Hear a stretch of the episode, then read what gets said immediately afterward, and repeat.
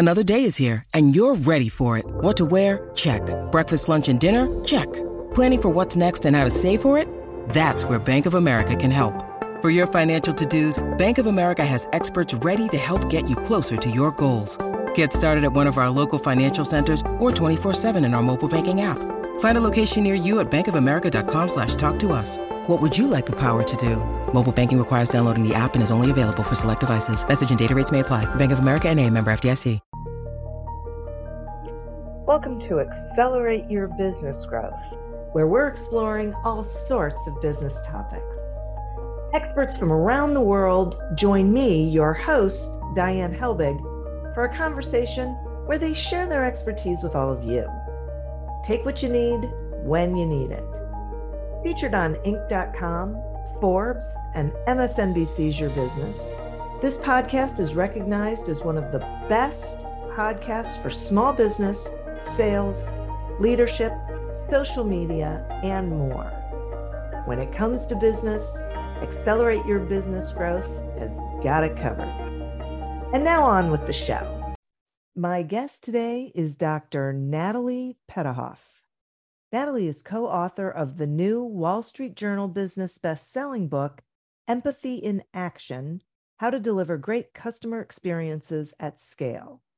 She's also senior customer experience strategist and consultant at Genesys, a company that orchestrates more than 70 billion remarkable customer experiences for organizations in more than 100 countries through the power of its cloud, digital, and AI technologies. Thanks so much for joining me today, Natalie. Thank you. I'm really excited to be here. I'm excited to have you here. Empathy is one of my favorite subjects. I always learn something um, during these conversations. Um, and my first question is why do you believe empathy is the next frontier in business?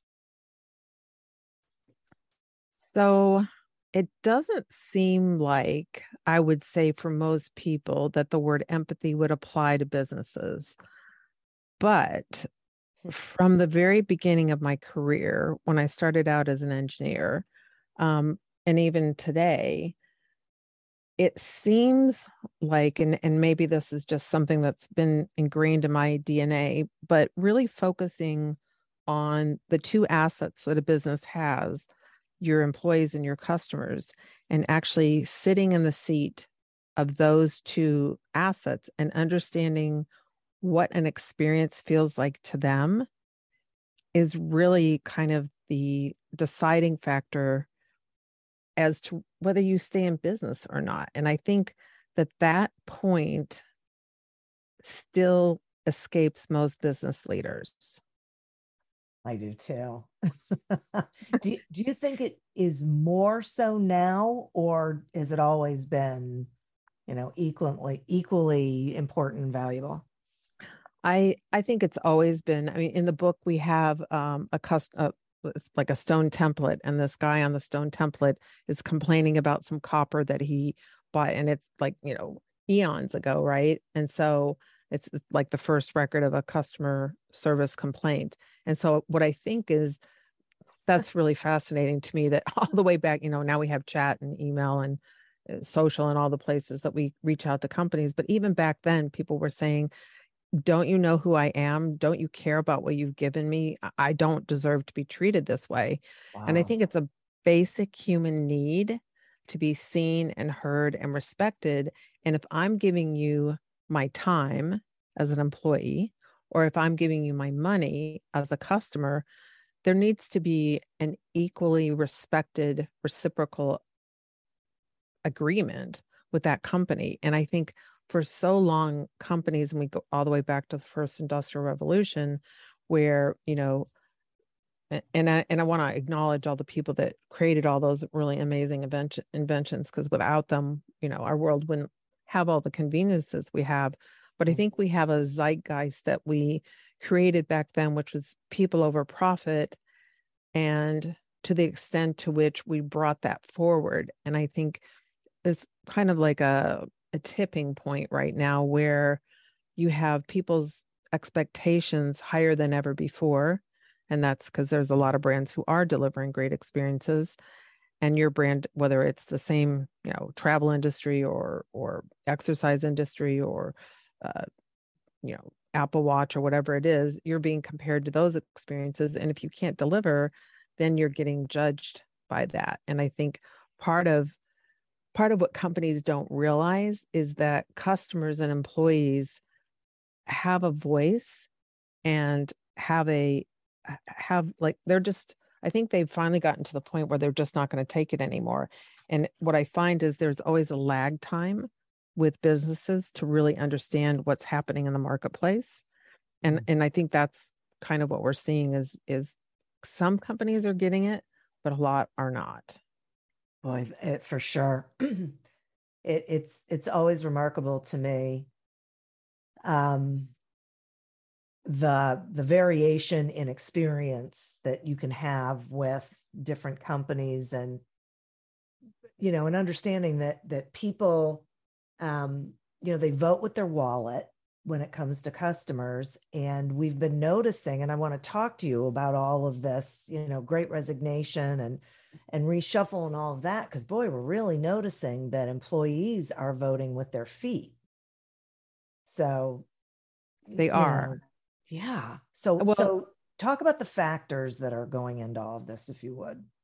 So I think part of it is that you know you have so the way I look at this is you really have two main assets and your main assets are your employees and customers. Without employees, you really don't have anybody to build products and services. And without customers, you don't have anybody to buy them. And yet neither one of them are on the P&L. So mm right? That's kind of fascinating is the value of those two entities doesn't exist on the p&l and then you take into consideration you know your customers are probably waking up in the morning jumping on their peloton uh, jumping in an uber to go to the apple store and then take their new computer or apple watch to starbucks and hang out with their friends or colleagues. And then they log on to wealthfront to check their bank account and so, regardless of industry, your customers are comparing these experiences to their last experience with brands like these that are known for great experiences. And w- one of the things I think that is really key here is that when a company makes a product, would they go to market and say, I'm going to create the worst product on the planet and expect people to buy? So let's say that um, my company builds pencils and I'm going to have a pencil where the lead breaks. It's not very comfortable to hold. And when I go to erase the erase something, it makes smudgy marks on my paper. So would you go to market with that strategy? Clearly, the answer is no, right? right. But yeah. what I think here's the piece that most companies are missing is when they go to market with a product, they're not selling a product, they're selling the experience of using the product and whether someone buys it or not. I mean, maybe you have your early innovators and early adopters that you get some people to buy it, but then very quickly, when people use it, the experience of using it, the lead breaks off, the lead doesn't stay sharp, it makes smudgy marks on my paper. All of a sudden, people go, Don't buy that pencil. Right. Yeah. So it's the experience of using the product. Right. So what I find is companies are going to market with absolutely horrible experiences and thinking that somehow that's going to garner trust and loyalty from customers. And at the same time, they really haven't, I don't think most companies have really sat down and said, what is the experience of our employees? Are we giving them the right tools? How much cognitive burden they experience on a daily basis trying to get their job done? Do we make it easy for them to get their job done or do we make it difficult, right? Are there a lot of politics and obstacles and not invented here? And when you start to really look at it, I, I can remember a long time ago, I worked for Hughes Electronics and they're not in business anymore. So I can tell the truth, I guess, about them. um, they we did an employee survey and you know people really frustrated about you know things that could be fixed right politics processes tools um you know having access to to be able to give management feedback so that the things that were holding them up from doing their job and being really productive you know there was no avenue to do that because it was a top down one way communication yeah. and so what's fascinating to me was after the survey came out they redecorated the elevators and they gave us all coffee cups. And it was just wow. like what? What? And what was happening at the time and it's also it's very fascinating to watch external market conditions. So at the time uh, i managed a lot of digital signal processing engineers and at the time they were very uh, highly sought after in silicon valley and i was here down here in southern cal. And so we just lost a large chunk of the most important employees in terms of being core to to our differentiators. And leadership was confounded like they couldn't understand why people were leaving. And it wasn't just salary. It was i don't want to wake up every day and feel like i don't want to get out of bed yeah. so why would i work for you anymore and i i think you know part of the great resignation and the great reshuffle um, covid created what i would call a, a cause for pause and for most you know for for most people i think all of our lives greatly changed. Many people, you know, their daily routine or how they went to work or how they accessed a company to buy from, it was greatly changed, right? I, I can remember buying things online and then taking my packages before I brought them in the house and spraying them with Lysol because we didn't know right. how the transmission happened. So you go from a lot of people being really scared to having a lot of quiet time. And in that quiet time, that pause, um, a lot of people got to self reflect and say, is this what I want for my life? Yeah. Does this match my values? Does this match my lifestyle? And I think also a lot of people, and, and I want to honor all the people who lost lost loved ones because that that was very tragic.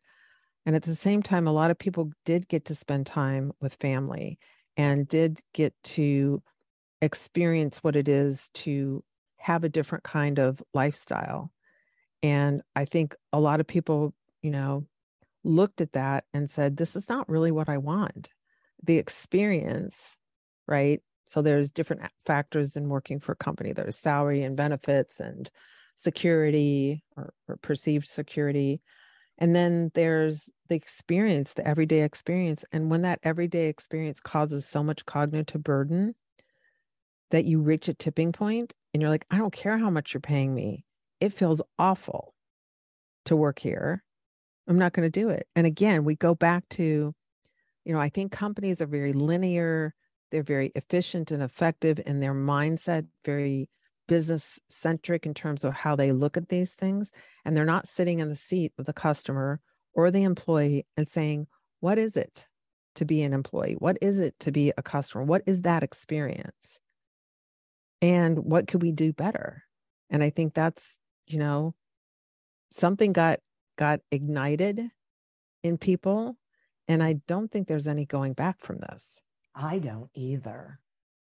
I agree with everything that you've said and and I I really you know, I listen to people all the time and and these owners or leaders will complain about, you know, we can't find good people and we can't keep people and and you know this that and the other thing and my response is always you know it, at this point i think we have to deal with each employee individually, not as a pack, because each one of them has different goals and needs and desires and interests and, and whatnot. And granted, some aren't going to fit, but I think an awful lot of them, it's possible to meet the employee halfway and and work out a um, an environment and a system that works for them. So then they feel valued and they feel connected and contributing and, you know, that they're, they have more buy in. I think you're absolutely right. And I think my experience of most companies is that they're they see okay i'm paying you x dollars and for that x dollars you're going to do x amount of work mm-hmm. right so there's a, an implicit agreement but rarely what gets talked about is how are you going to empower me to do my job right. what does compensation look like in terms of if i set these goals and if i'm able to reach them um, what is my reward right? And sometimes reward can come as simple as saying wow great job thank you you really make a difference right? Yeah. and i think that there's a psychological emotional component of work that we lost somewhere along the way.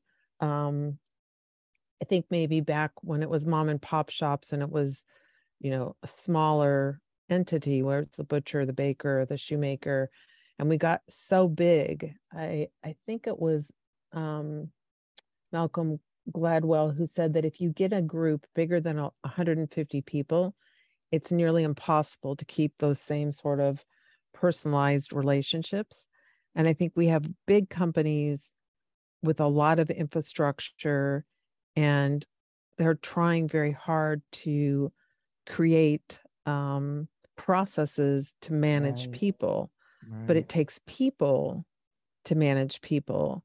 And my experience in most companies is you have managers who are managing tasks, and you really need leaders who are inspiring people.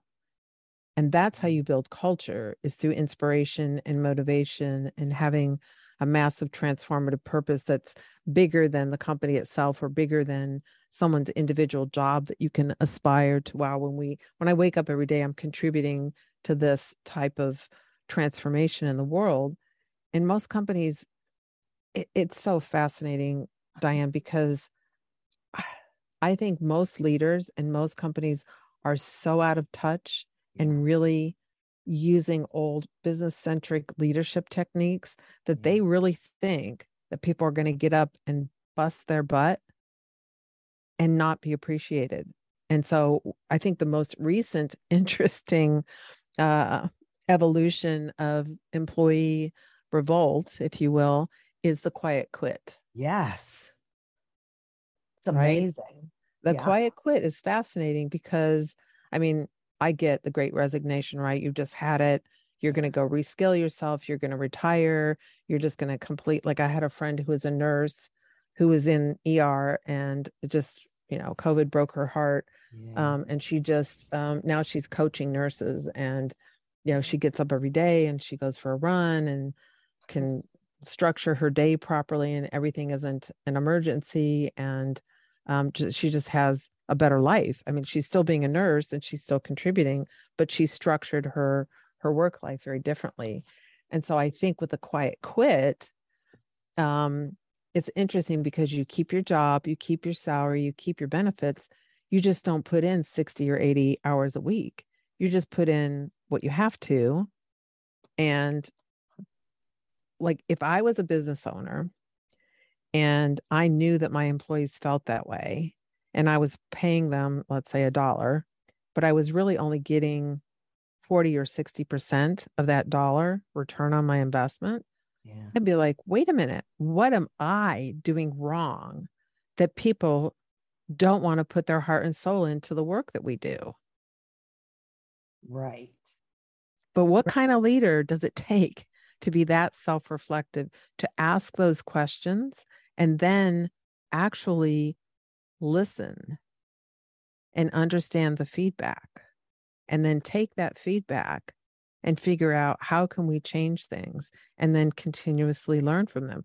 And that really goes back to our four empathy pillars.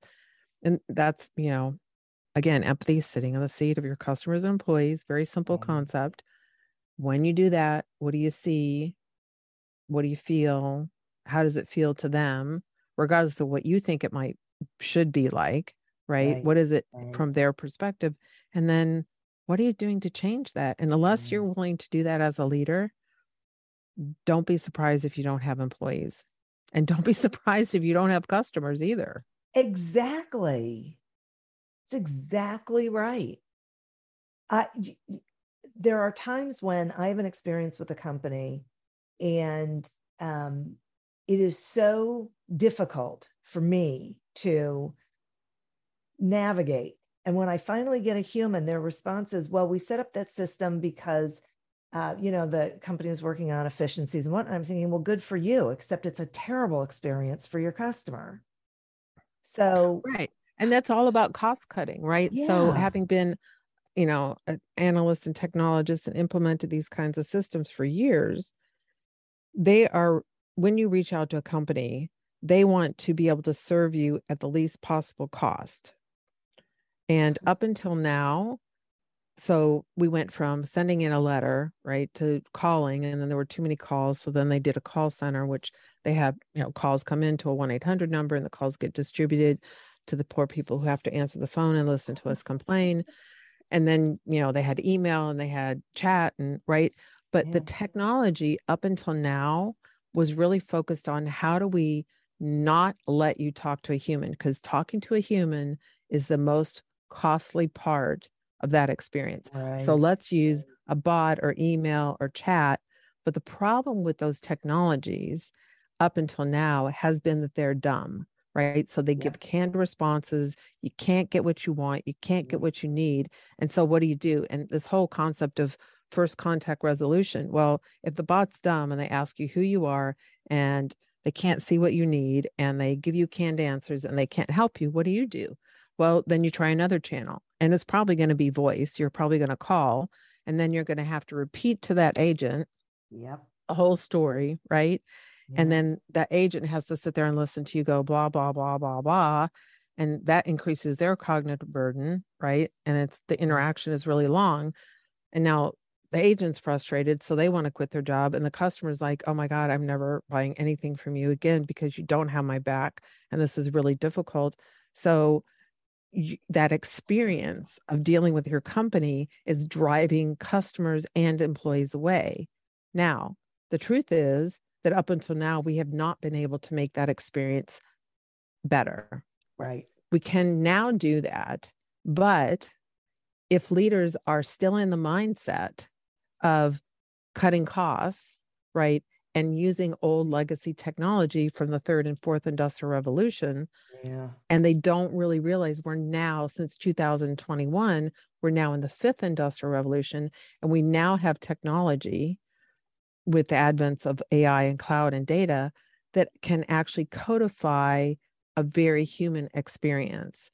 So in my work, it's helping leaders understand that the way that you're doing it now, and if you keep doing it this way, you're going to drive customers away. Yeah. So, in essence, it's going to cost you more. And if you're thinking that you're going to drive revenue, if you think people are going to buy from you, you're got to be out of your mind. Right. It's it's crazy. It just it doesn't work. Everyone complains about it. It it and and specifically like they can say specifically it's not just that generalized ugh it's so awful to deal with those people. P- people can tell you specifically what doesn't work what is broken from the experience viewpoint both employees and customers. And it just i keep thinking back to the story you told about how that you got cups and and i just think you know i know. We were all just like sitting there going what? What I mean, I think I think at that time maybe they sent an email. I, I'm trying to remember how we got the communication because we we all came into work and there was like a little box at, at our desk. So they must have gone around and gave everybody a box. And then there was an email that said, you know, we heard we, you know, employee survey, we heard you. And what we've done is blah, blah, blah, decorate the elevators and we hope you enjoy your coffee cup. And I, I, were, I, I, you could tell like people are opening their email in the morning and then people stood up in their cubicles and we are all looking at each other like, did you read that? and it's like, okay, we all need to just go get a donut and, or just like, like, and a lot of us just got up from our desks and we went, there was like a truck outside, they had donuts and coffee and a lot of us just went out. Like we, we did get to see the groovy elevator, but um it's just like what were they thinking? And so i asked the manager right? Because i i'm always fascinated. I'm always doing research. I'm always wondering what was so let me sit in the seat of the leader who made that right. decision. So right. i guess there was leftover budget in the facilities budget and they thought well what can we do? People are in the elevator every day. Um, we'll redecorate the elevators. And i just said where in the scope of things that you could have changed did you ever ask employees what would be better if? And they kind of looked at me like what? Why would we ask them? We know better. Aye. and i said but do you? Right. Do you? And then within a month our attrition numbers looked horrible. And so i went back to the same leaders and i said okay so here's the result of decorating the elevators. We've lost 20% of our engineers. Oh. And they're like, well, can you go recruit? And I go, yeah, I can recruit. But for every engineer, they're probably paid $75,000 a year at that time. I said, I need between 150 and 200,000. So if you want me to p- replace right. 200 engineers, you do the math. So, right. so here's the equation. It costs you $50,000 to redecorate the elevators and now it's going to cost you 200 times 200 to go replace these people. Did you not do the math? No. Do you not didn't. understand what it costs to replace people? And no. and it's like that's just the recruiting cost, but now we have to get people up to speed right. and we have people who don't know and at the time when I was working for Hughes it was military spec so it, it's a very specific process and the, you can't have mistakes things can't break because it's a lot of it some of it was commercial but some of it was uh military, military. and so you know they're mission critical things so yeah. and that you know even like it, if you saw i think in the introduction i talked about one of my first examples uh, as an engineer was um, I, I did a lot of corrosion work so they came to me and they said well we're thinking about not galvanizing both sides of the doors in our cars and I said, okay, what do you want to know? And they go, well, we want to know if it'll corrode faster. And I said, well, I can tell you off the top of my head, yes. Um, there's a reason why wait, we do that. Wait. Go, yeah, but Natalie, I don't do that work, and I could have told you that. right, right. Um, and they go, well, no, no, just go ahead and do the experiment. So I do the experiment. I come back, blah blah blah. Yeah, it's gonna corrode, and you're gonna have cars running around. In particular, I was in Detroit at the time. You know, with holes in their sides and that's really awful looking right yeah. so i give the report and then they go okay well thank you very much and i said well what are you going to do and they go well why do you want to know and i go well i'm just curious i, I put you know time and energy into the right. the research and the experiment I, am just curious what your decision is. And i thought for sure they would make a, a good decision for the customer. They go yeah we're not going to do two-sided galvanized. And i go what? And they're like excuse me? And i i said well we're going to have holes in the sides of cars.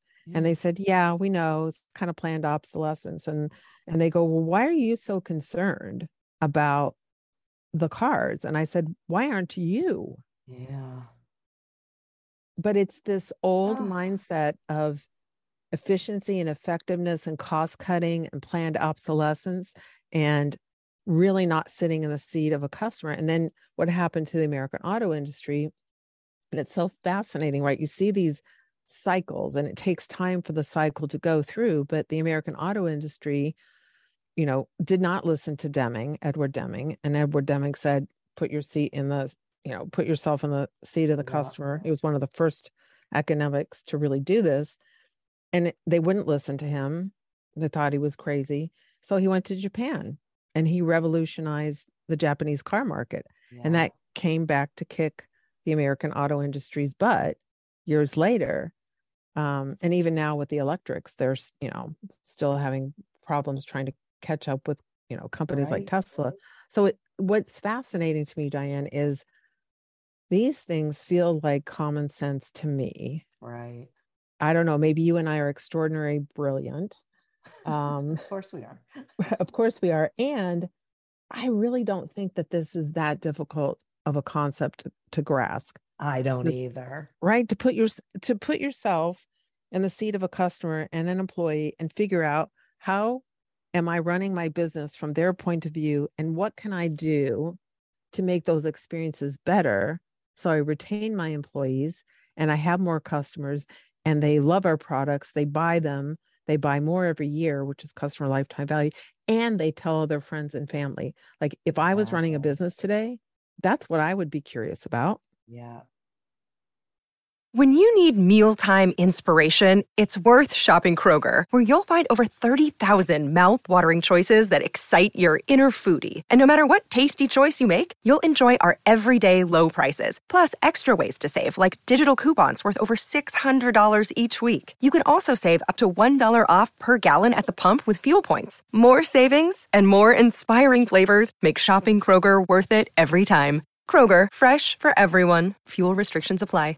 Do you love news about LinkedIn, Indeed, Google, and just about every other recruitment tech company out there? Hell yeah. I'm Chad. I'm Cheese. We're the Chad and Cheese Podcast. All the latest recruiting news and insights are on our show. Dripping in snark and attitude. Subscribe today wherever you listen to your podcasts. We, we out.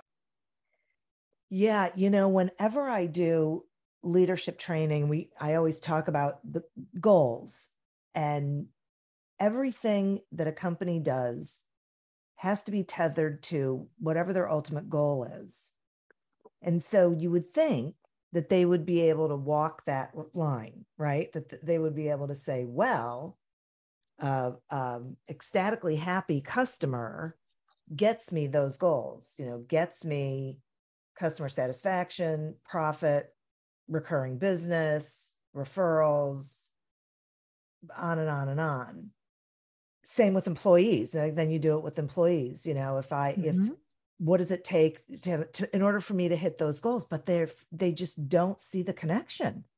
No, and that's the part where I'm I'm still I'm just very curious. Like at first I was angry right yeah. like and, yeah. and i was mad right yeah. and then i'm like okay well being angry and mad is not going to get anybody anywhere right. so now i'm curious and i would love to hear from leaders why wouldn't you do this right is there really a reason or is it so one of the things i learned really in writing this book and interviewing a lot of people was blind spots and so when you have a blind spot you really can't see what you can't see. So when I do presentations and I talk to people and leaders, what I find is that when I create talk about this concept and I, I liken it to putting something on a shelf or having a reference point in their brain.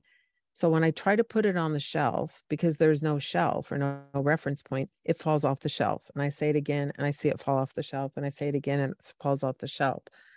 And so what I'm curious about, Diane, is how do we create that reference point? How do we create the shelf in their brain so that when these concepts, which are very, very, very simple, how do we get that to resonate so that they, as leaders, become ignited and sparked and excited about really looking at this, really taking the time and the energy to integrate real true feedback and then say okay i see we have a long ways to go here but how can we really change things? And you know not like redecorating the elevators or you know giving people stock in a company that may or may not ever right. uh, come to fruition or you know it it really has to mean something yeah. to the person that's on the receiving end. And I, I think, I don't know, I'd love to know your thoughts because you do a lot of leadership training. Why would they be missing this point? Like, what, why is the reference point not in their brain? And is this just one of those things that people like you and I are going to be talking about for the next 20 or 30 years? And at some point, it'll take hold and then it'll be the norm or maybe it'll take a hundred years i don't know i don't know I, I, think there's there are so many things impacting it i think one of them is that when you have people at the very top focused on numbers then other people don't feel comfortable.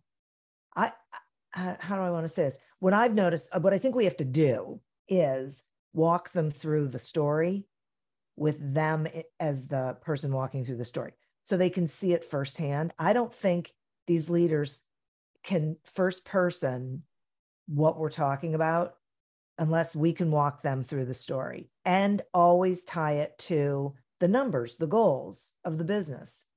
Like like when I train people to uh, manage up, what I always say to them is you have to be able if you have an idea you have to be able to talk about it in relationship to how it's going to meet the goals of the company otherwise no one's ever going to listen to you. Because right. it's not about you it's not about what you want. It has to make a difference to the company and that's how you eliminate argument. Because if they argue with it, it that's arbitrary you know that's just they don't want someone else coming up with ideas and you can still push that a little you know you can say help me understand like like you did you know when when you would say okay help me understand why you're not going to do this thing.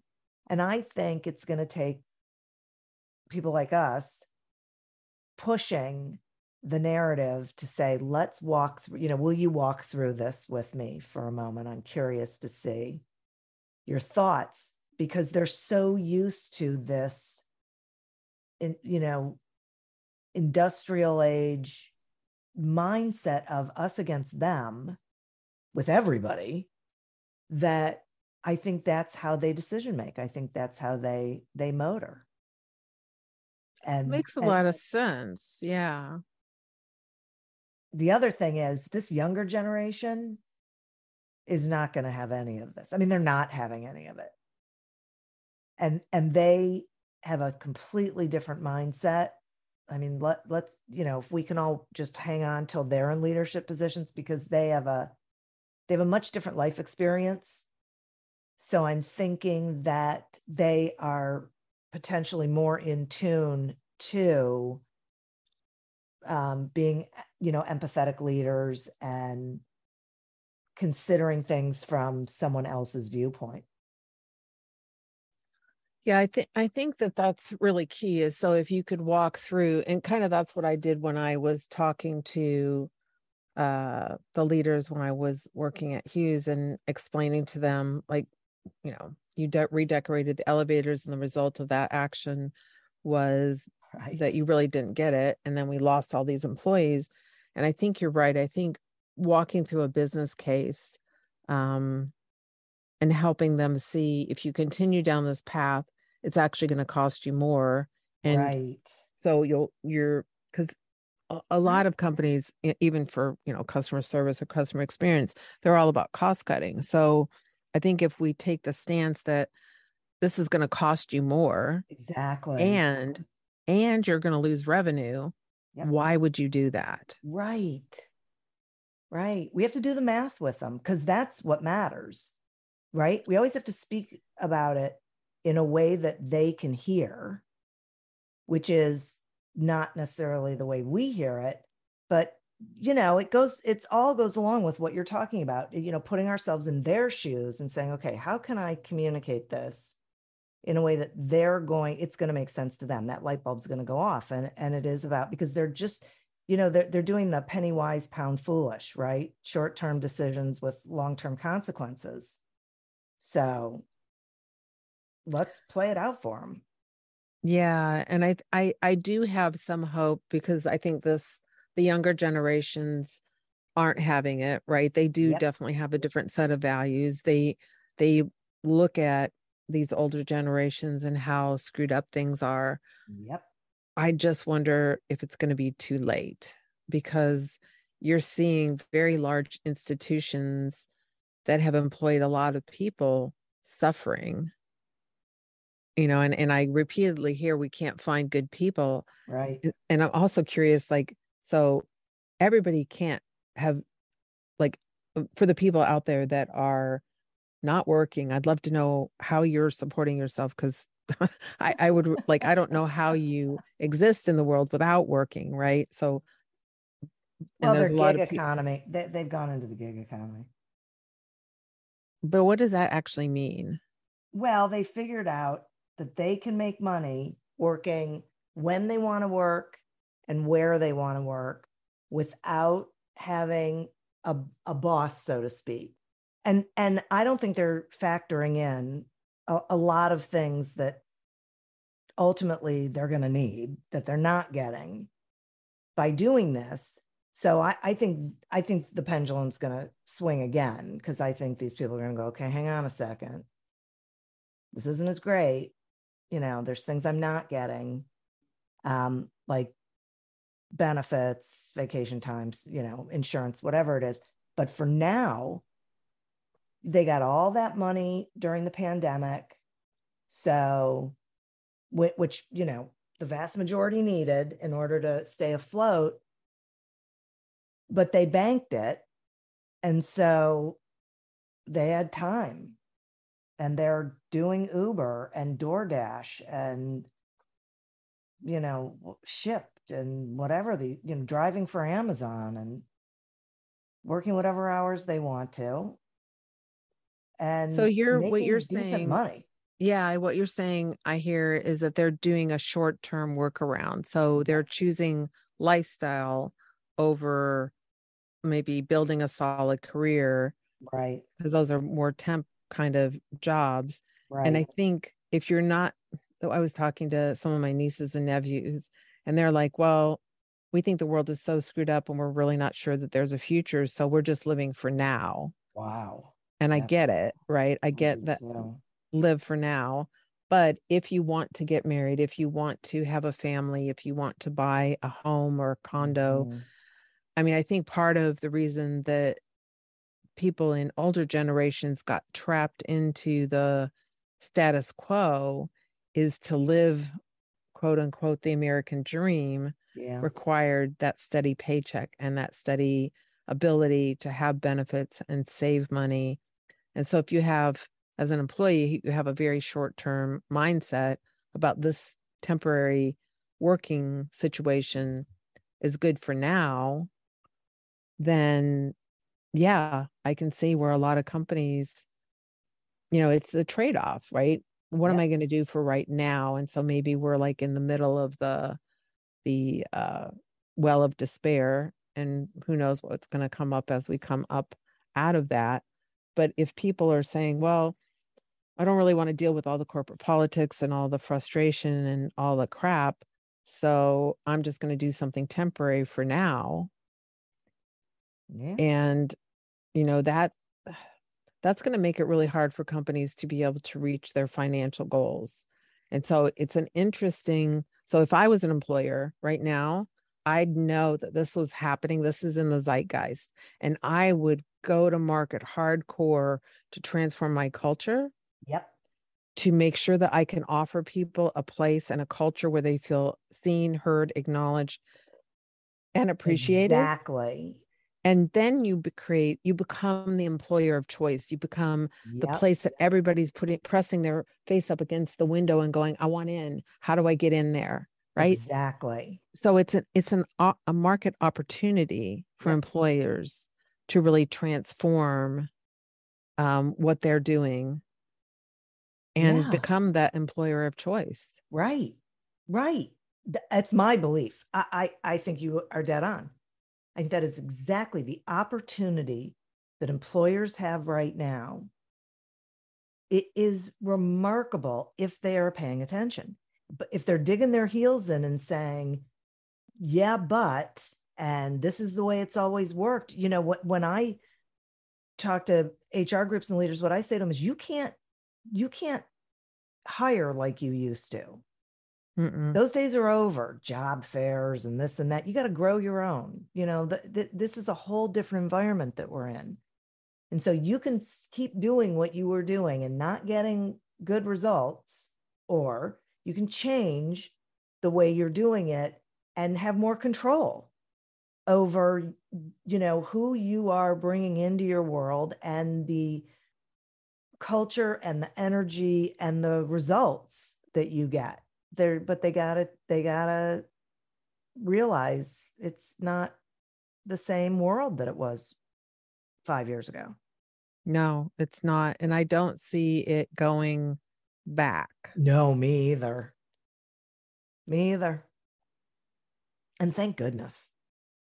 Yeah. I mean, I don't want it to go back. And I do appreciate, I do work remote for the most part. There's some business trips, but for the most part, I, um, I'm fortunate that that I don't have to go into an office all the time and you know as a result I'm creating my own culture but I think a lot of people don't have you know like I, I saw Elon Musk's Ugh. request for everybody to come back into the office and I'm like well yeah if you're assembling in a car right. and you're putting tires and right. fenders and you know I mean I worked right. in an assembly plant so I know what that is yep and I get that I feel like that's a knee jerk reaction to command and control. Like I don't trust if you're at home right that you're really doing what you're supposed to be doing but it's real easy to see whether people are yep. are doing what they're supposed to do if you're focusing on results if you're focusing on see unfortunately what they do is they're focused on i'm paying you x amount for x hours or for y hours no you're not you're you're paying them x amount to accomplish something. You yes. shouldn't care if they do it in 15 minutes. Right. Right. Or if they do it in the middle of the night, if they have the kind of job they can do remotely. What you care about is that they accomplish the goals for that position, you know, for that. And if we would treat people that way, they would rise to the occasion of that. But when they know that what we're doing is saying, I don't trust you, so I have to be able to see you. Are you kidding? People in the office are tremendously inefficient. So yeah, I, I can remember I can remember like the amount of time I used to spend, and it's good building relationships and sure. personal connections, but I can remember like sitting in a cubicle and having to wear earphones because I couldn't think because there was so much noise. Right. And then people would stop by my desk and ask me a question. And I'd be like, okay, well, I'll just wait till six o'clock when everybody else goes home and then I'll get something done. Right. It's ridiculous. But it's a control thing. It, and that that moves the goal. The, the goal becomes do it my way instead of get this done. Yeah. It's it's and it doesn't work. No. You know, I don't think it's work. ever worked, but it really doesn't work now. It really doesn't work and and mm-hmm. i don't know like I, I, really appreciate being on the podcast because i think the more that people like you and i can have these conversations yeah. and presence what is really going on and get this to leaders so that they truly understand that to really be competitive in the marketplace it really does require something quite different and and that's yeah. really why we titled the book empathy in action and i know some people confuse empathy with sympathy and sympathy yeah. might be like oh i'm really sorry that's happened to you and that's kind and it's nice but it doesn't really get people what they need. Yeah. And so this idea of sitting in the seat of someone else and then taking action from their point of view is really a simple simple it's almost like peanut butter and jelly like once you see it yeah. you're like oh yeah that's really yummy i should do that but until you see it until there's a reference point or a shelf Right. You know, and it becomes part of the culture and how we do things. I just really think that leaders are going to find it really difficult and turbulent to lead in this marketplace. I do too. I do too. Yeah. And you're going to have to come back because we need to continue to have these conversations. Um, because I agree with you. I, I think they really matter. And hopefully people listening to this and and us being able to sort of tear it apart will help them look at their own environment differently and say, okay, let me give it, you know, let me try something different, you know, let me give it a different shot. So, you know, I really appreciate you having this conversation uh-huh. with me. Thank you. I mean, I'm so thrilled to be here and, and so thrilled to to talk to someone else of of like minds that can see something, yeah. you know, that I think is of tremendous value to leaders, but also something that um, I really think if leaders don't get this, it's going to be really, really rocky. And especially with the recession, it's like, yeah, if there was a time to pay attention to something, the recession is it. So, you know, before we were saying, so the universe said, I'll, I'll, I'll slow everybody down. and then too many people weren't paying attention. So they said, let's add a recession on top of that. And then let's have a war so that Right. the supply chain really gets screwed up. Right. just, when are we going to wake up and pay attention? I don't know. It doesn't seem like it should be that difficult. I know. And yet we've made it really, really, really difficult. And yes. I'm really hoping that um that people can understand how simple this can be, Yeah. but it requires it's it's simple, but it's not easy. It's simple Right. in taking that concept and saying, okay, we're really going to do things differently. But then once you do that, then it's the follow through on how to really transform the way things are into an a, better state, not an ideal state, but a better state so that that you can retain your employees and your customers and you have a fighting chance to be competitive. Well, and so that it really becomes part, you know, built into the DNA of the company because it's not a one shot deal. No, it's not. I mean, I, I think that it's a quite a quite a journey Yeah, depending on where a customer is actually starting from Yeah. um, or an employee or a company is starting from. It depends on how far off they are, and they won't know how far they are off from from what customers and employees really want until they start to really do some assessment. And maybe that's something that you can do with your leaders as you're talking to them and then say, you know, I think the other thing that happens is that I do see leaders trying to figure this out, but the culture has gotten set up such that the employees are so complacent or so distrustful hmm of telling the truth. hmm And when they have told the truth, there were repercussions yeah, that were not positive. So they're like, you know, and then that I think that's where we go back, we circle around back to the quiet quit, which is right. I've given you feedback. It fell on deaf ears. Um, it's really difficult to change anything here. I don't really want to get my hopes up. I'm just going to go in. I'm going to do my work. I'm going to work eight to two, get everything done. And then I'm going to be with my family, or I'm going to do my hobby, or I'm going to do my other job, or I'm going to do whatever it is that, Right. you know, makes that person happy. And whether leaders understand that that's what's happening to their businesses. I mean, I wonder if the quiet quit was kind of like bubbling under the surface, and that's part of what has driven the recession. I think it was definitely bubbling under the surface when you look at um, who did that survey about uh, in, uh, employee engagement, and there's some crazy high percentage of employees who are actively disengaged, Mm-hmm. and and so technically this has been going on for a long time. I'm not sure it was as conscious as it is now. I, I think this is a conscious thing that that people are doing.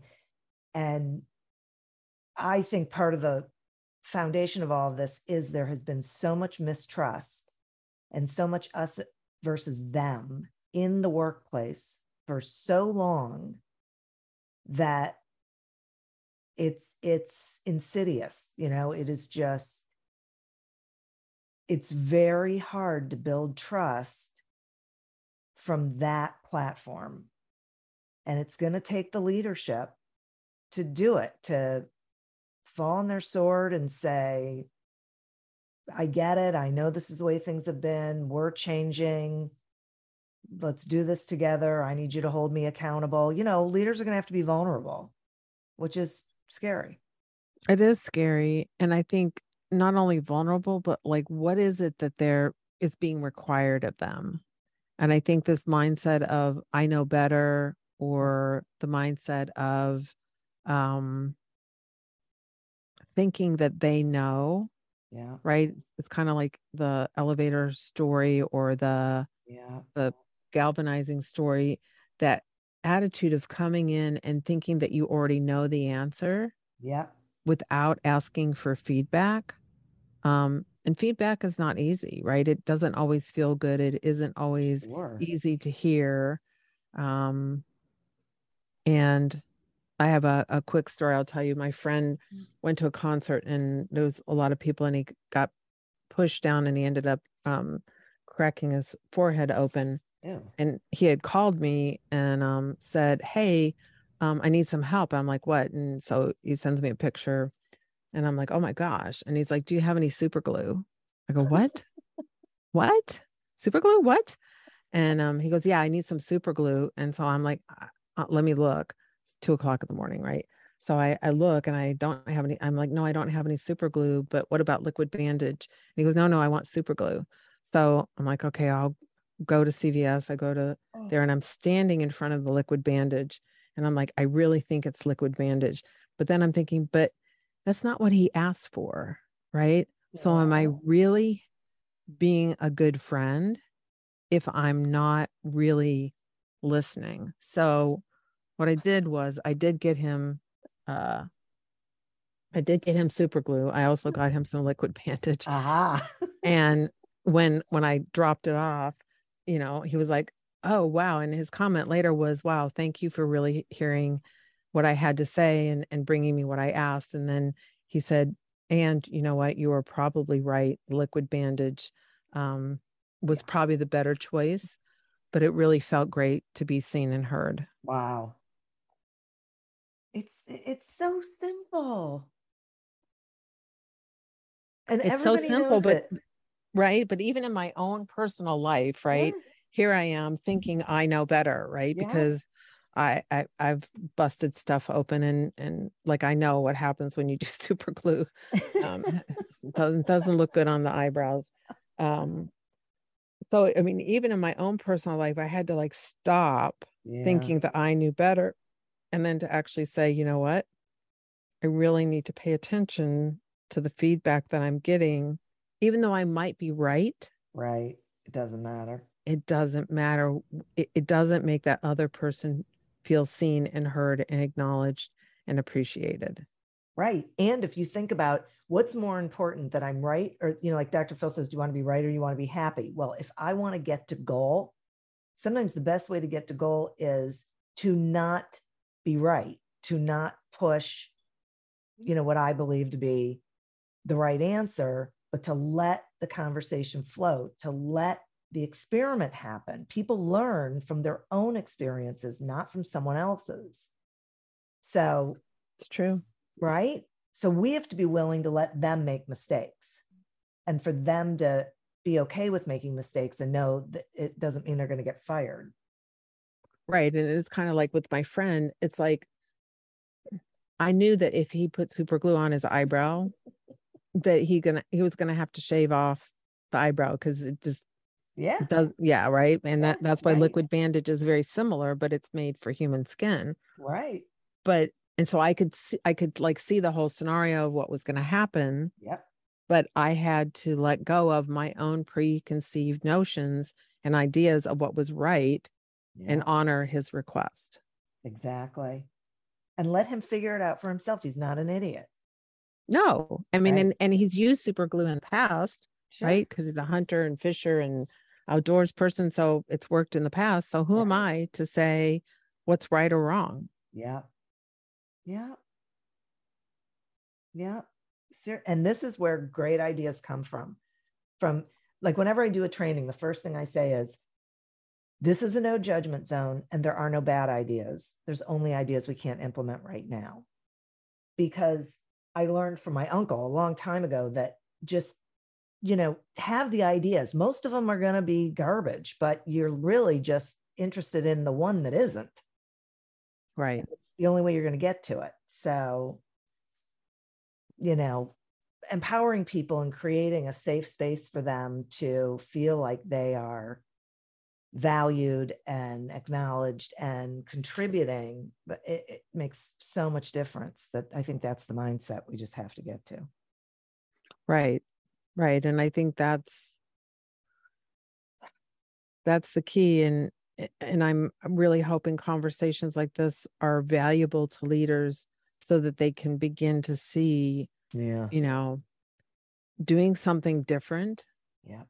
really is going to be advantageous to them. I mean, a part of it also is, I would say, that uh, when Tony and I were first started out to write the book, um, that he asked me if this like because it seemed like common sense to him too to be good to your customers and your employees right so if if that is the case then why not hasn't this why why are we still talking about this like this should just be like we should be order taking right right and i said well part of it is the financial wall street and the way that they measure so a ceo is held to very um short term you know investor related um, Right. things.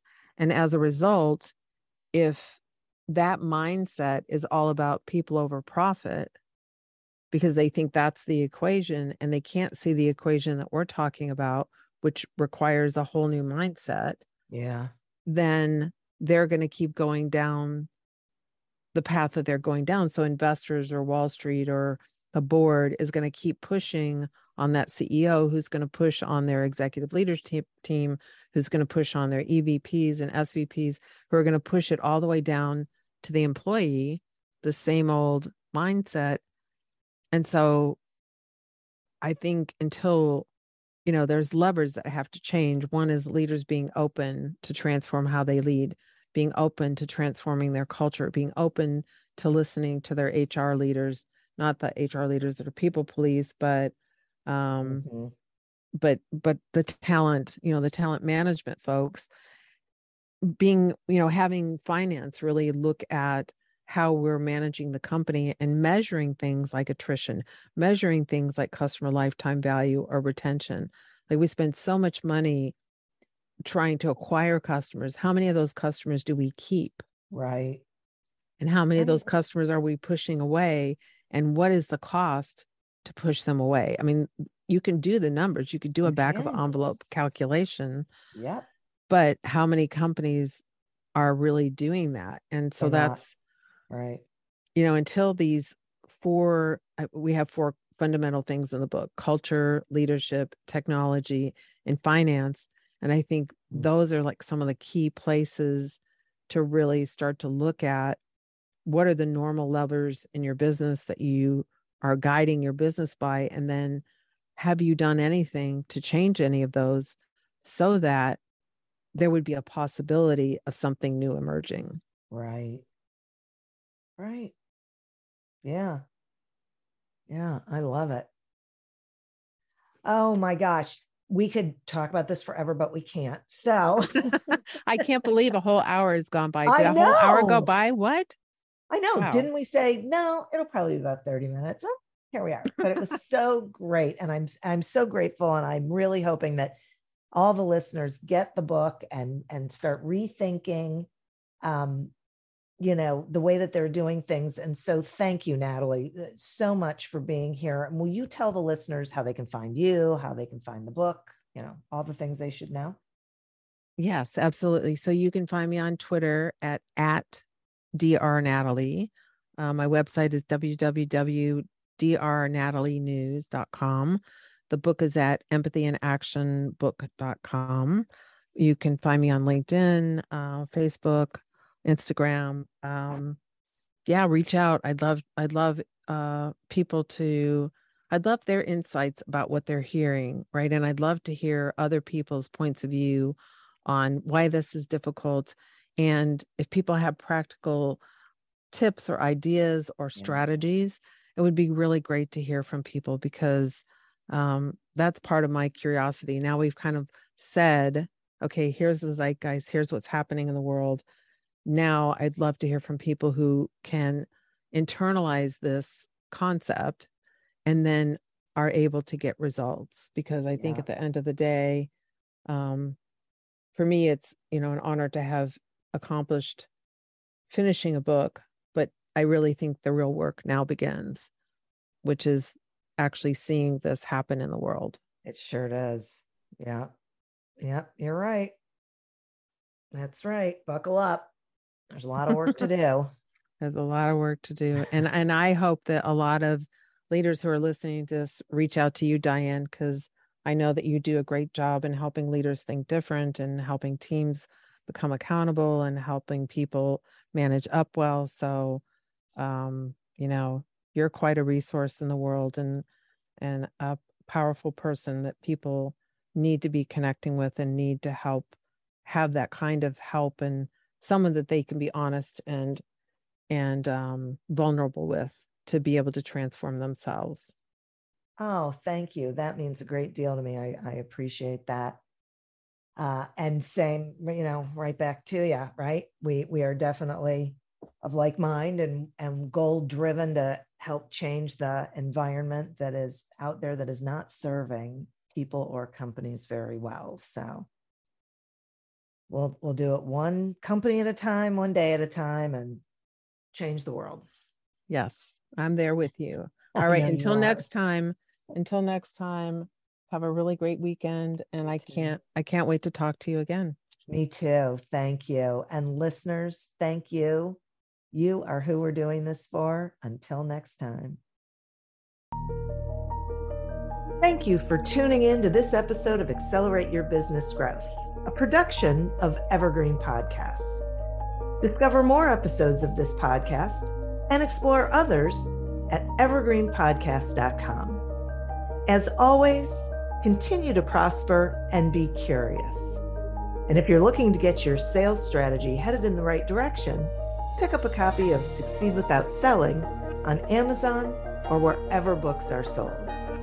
Until we meet again on another episode of Accelerate Your Business Growth, goodbye and good day. My name is Cindy Burnett, and each week I interview at least two traditionally published authors on my podcast, Thoughts from a Page. We talk spoiler free about their books, so you can listen whether you have read the book or not. And then we delve into things that you most likely won't hear about anywhere else the importance of the cover design, why they included various aspects of the story personal details about both the books and the authors' lives, and so much more. You can find the podcast on every major platform and learn more about it on my website, thoughtsfromapage.com. Thanks so much for checking it out.